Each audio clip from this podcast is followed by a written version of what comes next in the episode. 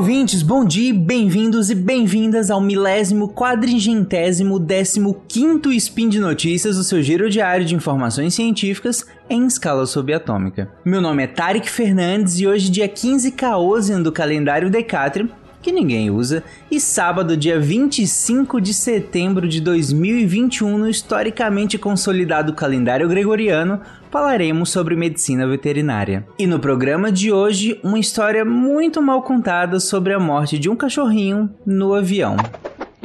Speed Notícias.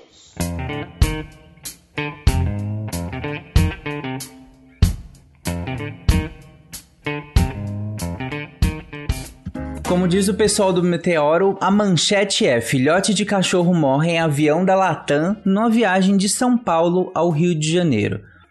Bom, o que, que aconteceu? Semana passada, dia quatorze, uma moça chamada Gabriela Duque postou nas redes sociais que a Latam teria matado seu cachorrinho. Ela postou uma foto dele bem antes de embarcar e outra já muito prostrado depois de chegar ao Rio de Janeiro. Segundo ela, a Latam teria deixado ele no calor por muito tempo, no momento do, do desembarque, né?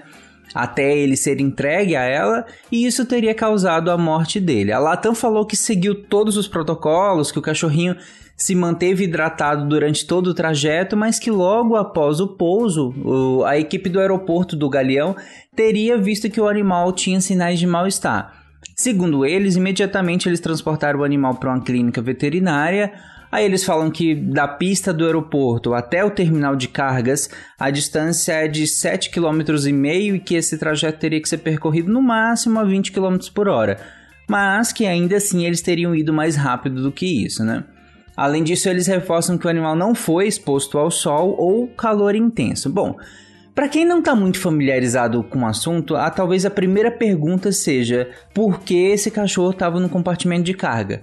As empresas aéreas, de modo geral, elas colocam regras para delimitar quais animais podem ir na cabine junto com o tutor e quais devem ir no compartimento de carga. Aí vai depender do peso, é, geralmente abaixo de, de oito, dez quilos, algumas empresas permitem ir na cabine, lembrando que esse peso é do animal mais a caixa de transporte, que também tem regras sobre qual vai ser, de qual tamanho, de qual material e tudo, tudo certinho.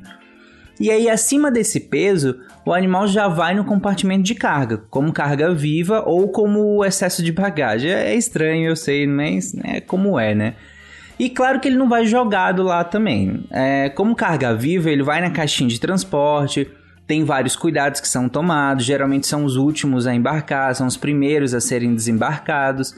É, e ainda que esse processo seja muito demorado e pode expor o animal a condições ruins, dependendo das condições climáticas, é, do cuidado, às vezes, né, no, no cuidado com esse transporte, cuidado humano com esse transporte, ou mesmo imprevistos que podem acontecer, seja no voo ou seja nesse transporte da pista até o terminal de, de carga, é, e tudo mais, algumas empresas a, ainda restringem, mesmo que no compartimento de carga, quais raças elas vão querer ou não transportar. Por exemplo, tem muitas empresas, como a própria Latam, que restringe o transporte de raças braxcefálicas, e algumas é, também restringem o transporte de raças que elas consideram perigosas. As raças braxcefálicas, por questões anatômicas, que aí prejudicaria, é, é, prejudicam a respiração desses animais, e isso pode predispor eles a maiores problemas em situações que forem adversas. Por exemplo, o Pug, sabe? Que tem um rostinho mais achatado, a gente chama elas de braxcefália. Eles têm, eles têm questões anatômicas que prejudicam muito a respiração deles, e a gente vai ver um pouco mais pra frente que isso é bem importante, principalmente quando a gente está falando de troca de calor. Mas esse spin de hoje, gente, não é um spin sobre viagem de animais.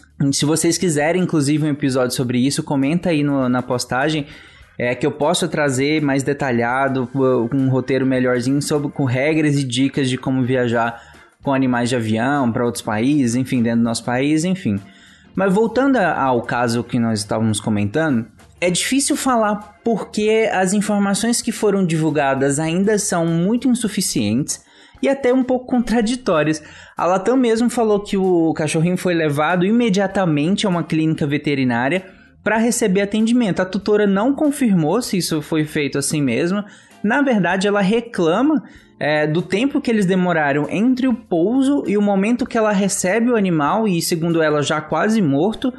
É, e aí a gente se pergunta, será que foi o calor excessivo, como disse a tutora mesmo? Não é comum que a temperatura seja tão alta assim lá na, no compartimento de carga, até onde eu sei. É, até onde eu sei, a temperatura lá é, é bem controlada, então não, essa situação não é muito comum. Mas ele poderia morrer por isso? Poderia. Os cães, eles, assim como nós, eles têm uma temperatura normal que, que neles varia ali entre trinta e sete vírgula três até trinta e nove vírgula três. E essa temperatura do ambiente, quando ela começa a chegar perto dessa temperatura corporal, fica cada vez mais difícil do corpo do animal conseguir perder calor para o meio. Lembrando que ele está constantemente produzindo calor por conta do seu metabolismo comum. Inclusive, pode ser é, que se esse metabolismo se acelerar, produzir ainda mais calor, por exemplo, numa situação de estresse.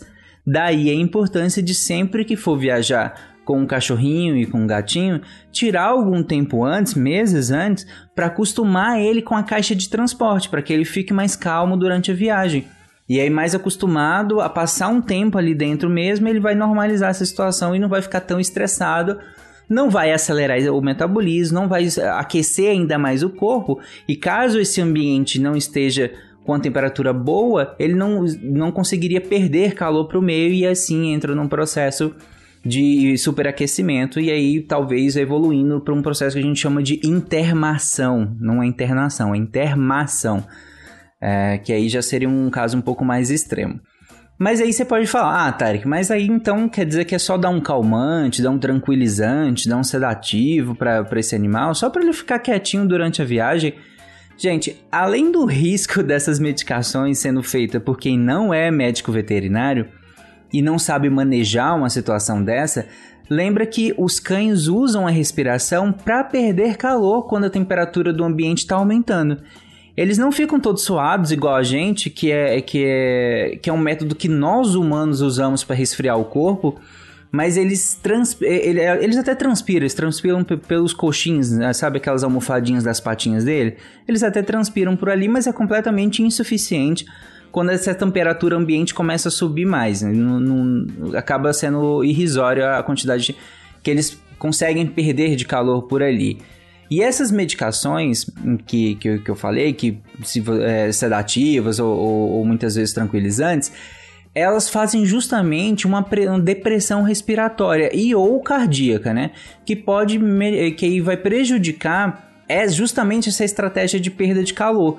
Então, ainda que ele fique mais calmo, entre aspas, ele está tendo uma dificuldade maior para dissipar esse calor, porque ele justamente iria perder pelo ato de ficar ofegante, ficar jogando esse ar para fora, esse contato desse ar com a mucosa ali da, da cavidade nasal, e aí, e aí por isso que os braquicefálicos têm maior dificuldade, porque justamente a cavidade nasal deles é muito mais curta do que dos outros animais, então esse ar em contato ali com essa mucosa da cavidade acaba retirando o calor do corpo desse animal. Só que se ele não está nem conseguindo hiperventilar, ou seja, aumentar essa frequência respiratória por conta da medicação que foi feita, aí ele vai superaquecer porque ele não está conseguindo fazer isso. Tá, mas uh, vou, em relação ao caso, se esse aumento todo de temperatura não foi durante o voo, nem durante o embarque, pode ter sido durante o desembarque e o transporte até o terminal de carga, como a gente estava comentando? Até pode, né? E eu até acharia mais provável que tenha sido durante esse transporte do que necessariamente durante o voo.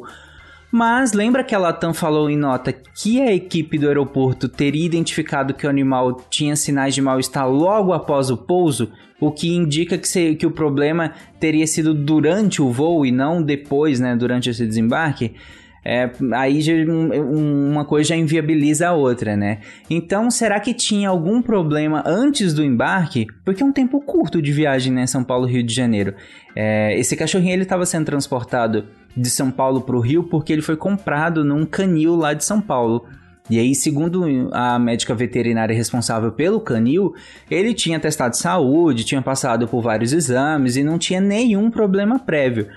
Então, e agora? Bom, eu realmente não sei em que momento aconteceu algum problema. A gente não sabe o, o, o que aconteceu durante o voo, uh, não sabe exatamente essa timeline entre o pouso do avião e a tutora receber o animal. O que, que aconteceu ali? Num, num, na verdade, num, a gente não sabe nada ainda em relação a isso. É, a gente não sabe o que foi feito no atendimento emergencial, que segundo a Latam levou ele para atendimento, mas a gente não sabe o que foi feito. Se foi feita uma necrópsia, inclusive, para entender melhor o que aconteceu e estabelecer uma causa-mortis. Inclusive, aqui, a necrópsia vai ser extremamente importante para a gente delimitar o que aconteceu com esse animal. Enfim, até agora, o que eu sei é que as empresas aéreas, elas precisam se atentar mais a esse mercado gigantesco que é o mercado pet e estabelecer regras melhores que garantam a melhor segurança e bem-estar desses animais transportados, inclusive dando a possibilidade de transporte na cabine junto do tutor, que aí o tutor consegue observar qualquer alteração mínima ali é, ao, ao longo da viagem, qualquer problema que esse animal possa é, tá tendo, porque tá lá, tá junto dele, tá do lado dele, lá na, na, na cabine. E claro, e também disponibilizar um serviço de emergência veterinária lá no aeroporto para casos mais extremos, porque, gente, lembra, tempo é vida numa emergência. Então, caso tivesse um serviço médico veterinário lá no aeroporto, talvez, se o problema foi é, visto no momento do pouso ali, seria a única distância para o atendimento, seria do, do, da pista até o, o aeroporto, de fato, né? É, até o terminal. Aí lá poderia ter um serviço médico veterinário de emergência para atender esse animal. Eu acho isso extremamente imprescindível. Eu não sei, sinceramente, não é uma área muito que eu entendo. É, eu ainda estou me familiarizando com essa área um pouco mais, mas eu realmente não sei por que, que as empresas aéreas ainda negligenciam tanto isso.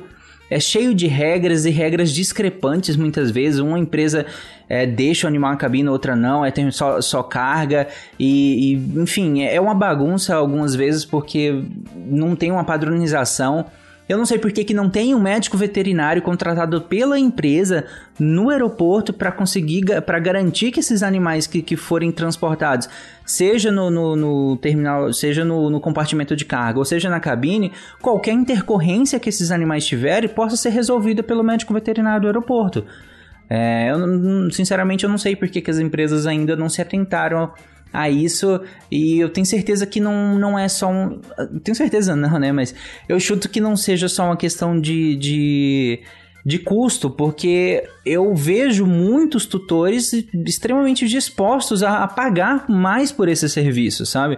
Nem que fosse pagar uma passagem a mais para esses animais poderem viajar bem, e sabendo que qualquer problema eles teriam ali um, um recurso médico-veterinário disponível para que esse animal não morra. Então, se alguém souber mais do que eu em relação a isso aí, por favor, comenta aí. Se você já usou esse serviço, inclusive, se você já transportou seu animalzinho aí de avião, de um estado a outro, de um país a outro, comenta aí como é que foi a sua experiência, se foi se deu tudo certo, o que, que você fez antes, o que, que você fez depois, se ele se teve algum problema durante a viagem ou depois, comenta lá na postagem do episódio, beleza? Bom, e por hoje é isso. Todas as referências sobre o que eu falei estarão na postagem desse episódio, a matéria do que aconteceu vai estar lá também, todas as matérias que forem surgindo. Se daqui pra frente surgirem informações muito interessantes e novas, eu volto a gravar, nem que seja um adendo é, daqui a algum tempo para esse spin, ok? E considere fazer parte, parte do patronato do SciCast, um pouquinho só que você contribui, desde que não vá impactar no seu orçamento, já nos ajuda muito a continuar mantendo toda a estrutura do Deviante.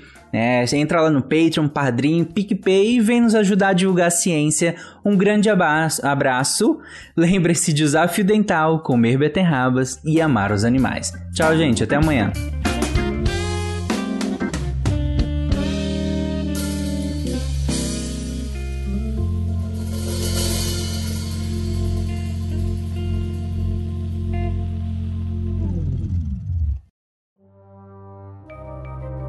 Este programa foi produzido por Mentes Deviantes. deviante ponto com ponto b r